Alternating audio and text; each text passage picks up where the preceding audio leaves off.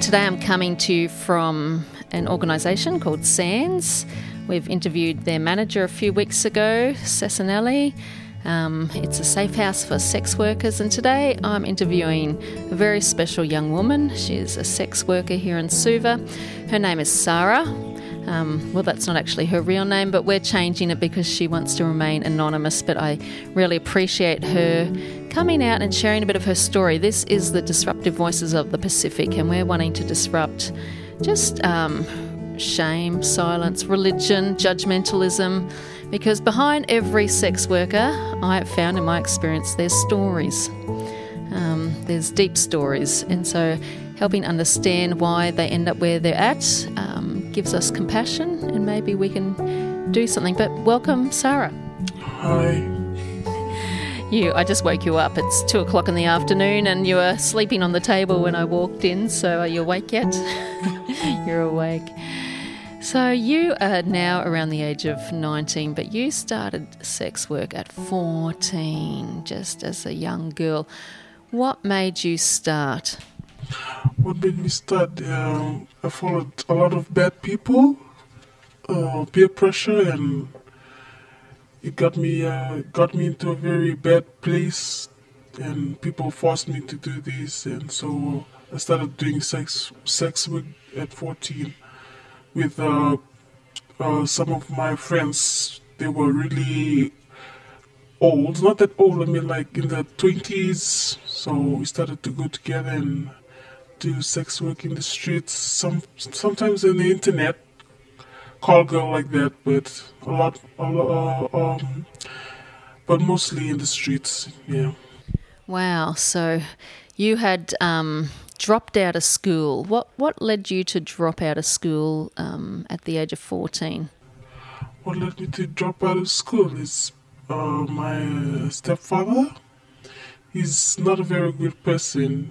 He doesn't like me to stay with my mom and all that. So we mostly argue a lot every morning. And so that's why I dropped out of school. And also, they couldn't help me with my schoolwork and all that. So that's why I dropped out of school. Yeah, so ha- home sounds like it was unstable. Um, was there abuse in your home? Were you um, abused growing up? Um, no, not not actually, but it's just um, my stepfather. He's a very bad person. He just doesn't like me at all. So that's why we can argue a lot for just for small things like that. So, so. Can I ask where your real father is? Oh, my real father is actually in the Solomon Islands. He's uh, staying there. So yeah. Do you have anything to do with him anymore? Or? Not actually. Yeah. So that's um, tough for a young girl growing up, not having your real father and then having a, a stepfather that you don't get along well with. Um, and I'm sure there's a lot more you could go into about home life and um, just how unstable that was. So you dropped out of school, you're hanging around with um, the wrong friends, peer pressure, and I hear that a lot from young women here on the streets. It's the peer pressure that um, gets them starting. So just take me back to the the first client you ever had. Were you scared? Were you standing out in the streets? Was that the first time you ever picked up a client? Yes, I was very scared and also very frightened to like show my butt because that was the first time. So yeah, and they, like that time I don't have any experience of the, doing those kind of things, so it was really scary.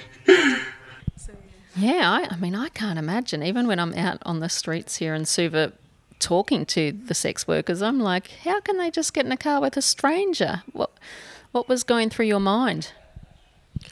A lot of things. Well, really good and bad things. you know, yeah. The things was like you'll get the money and that, but the bad thing is like you'll be scared and frightened and you don't know how to do that and this don't know, don't have the experience to do the job, and that was very, when I was very young, eh? So yes. And now, five years later, you're experienced. Yes, so now I've experienced a lot doing this kind of job now because it's after five years. I'm 19 now, so a lot more to experience.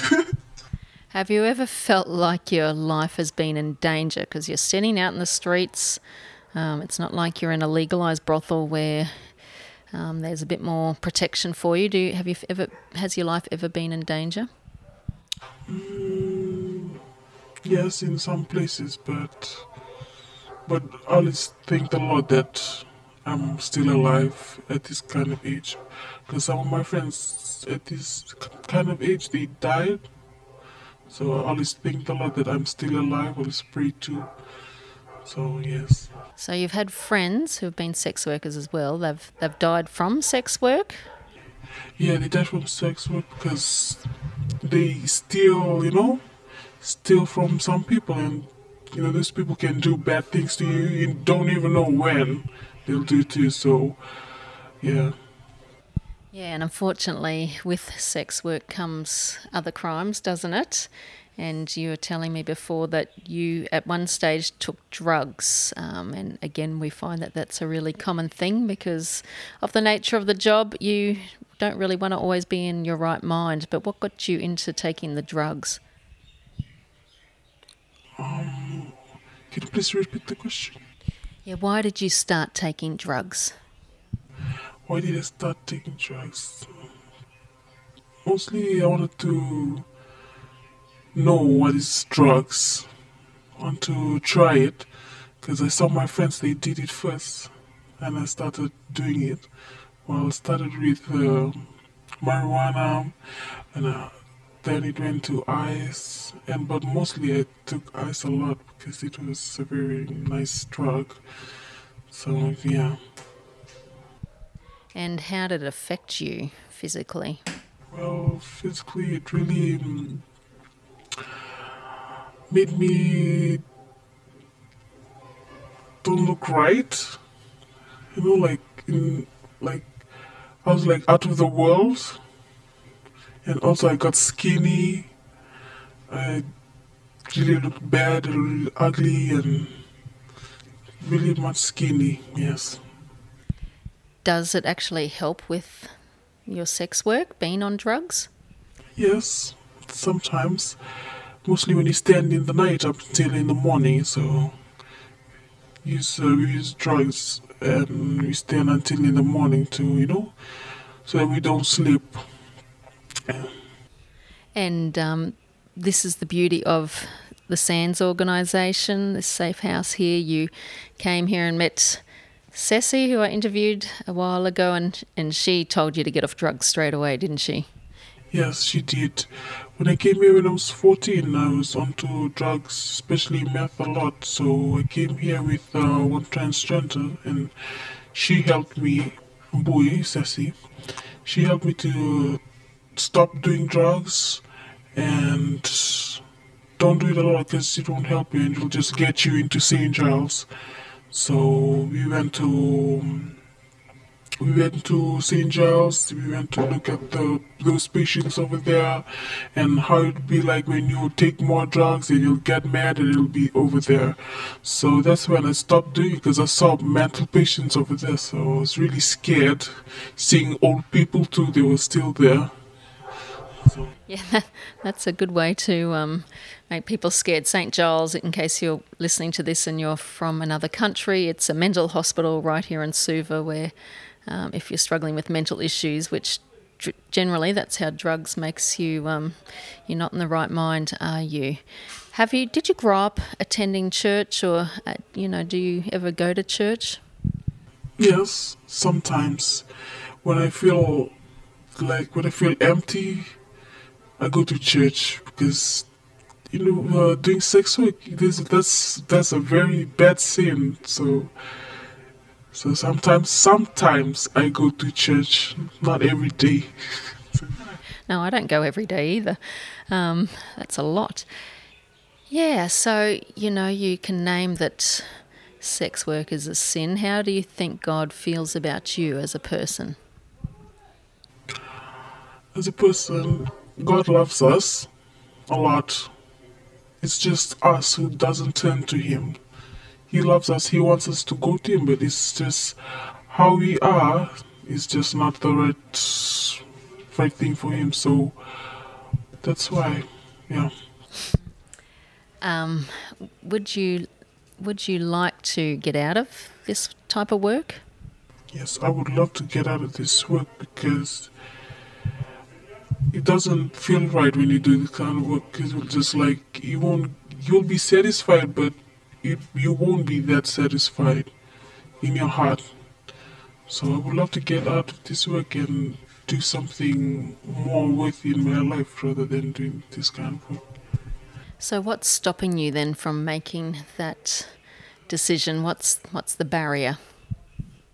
well, I don't know. Sometimes peer pressure can be very, very powerful, and sometimes when when you do it, it's like you don't want to do it again, and you want to do you want to do it again. Just, you just don't know what to do. So that's. And I guess at the moment you um, obviously haven't finished high school. There's probably a lack of pathways um, and things. So, yeah, but I, I think there's hope um, and there's an ability and there's people that want to walk alongside of you, isn't there, um, to help get you out. Have you ever had dreams for your life? What would you love to do? Well, I would love to help people. Help people in the hospital. That is what I would love to do. That was my dream growing up. But then, bad things happen. yeah. We don't know what God has like, what has inside in our life, eh? And so, sometimes it'll be like that. So, I wanted to be a doctor, I wanted to be a nurse to help people in the hospital sick people. Yeah. Wow, that's amazing. And I can see that you've got that heart of compassion and desire to help. Great thing is, it's not too late, is it? You're still so young. So um, I pray that you can find a way to go back, finish school, um, you still live at home with your parents, so you're a bit different to a lot of the young women I've left uh, uh, met on the streets. They don't live with their parents. Their parents don't have a clue what they're doing, but your parents do. And how do they feel about you being a sex worker? Well, they feel ashamed, bad, because um, mostly uh, my relatives they see me standing in the street and they always tell my parents and what my parents always tell them why do you have to why do you have to know? Why do you care? Just leave her alone. Because my mom she's a very good person because she still loves me. Even though I'm this, doing this kind of job she's she still scolds me and like that but you know she still loves me. So every time she'll just tell me, go and go to work, go do this, go somewhere you can go to, to school to and do that and do this, but don't go to the streets. Every time I'll hear my mom tells me that, but it's only me, the one who's really pulling me away from the dreams. So yeah. Yeah. Um, you mentioned you go to church. Do, do the pastors at your church know what you do? No. What What do you think they would say to you if they knew? Well, they would.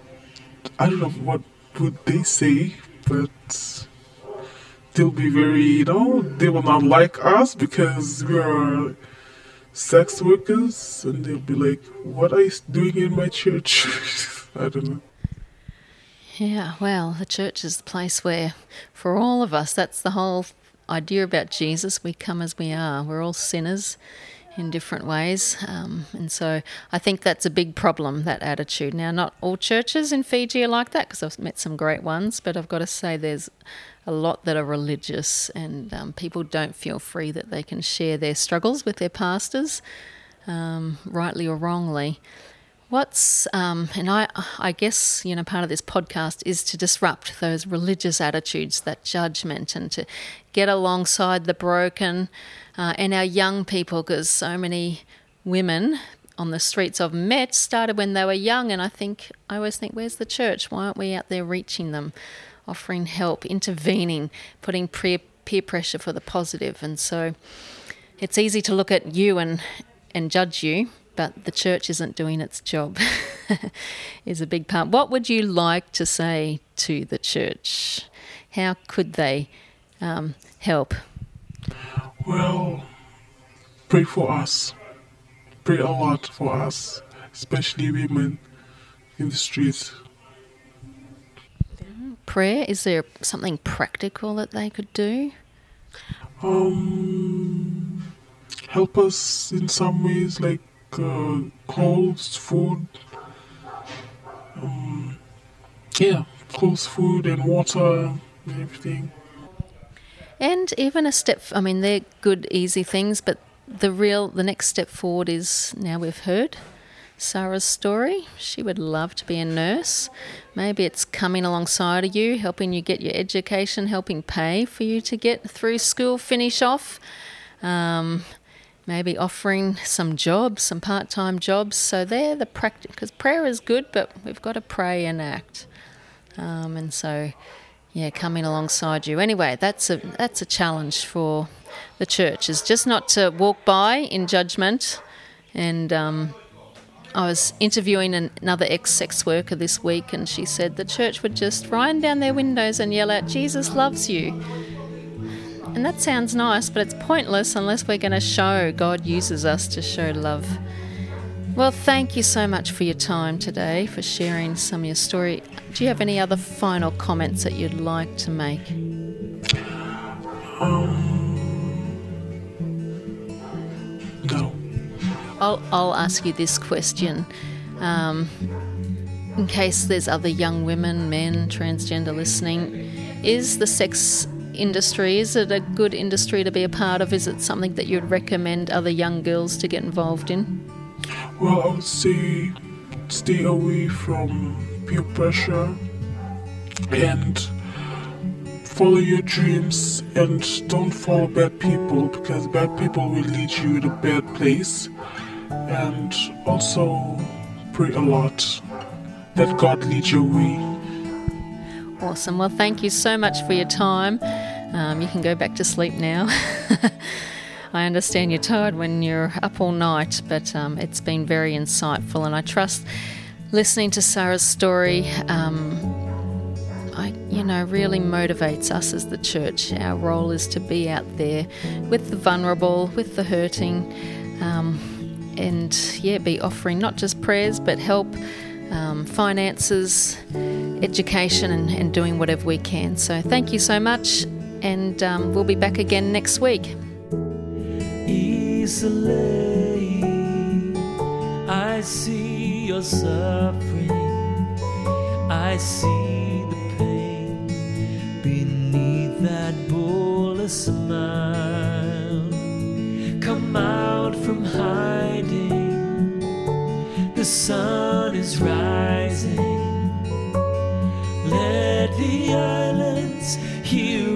Let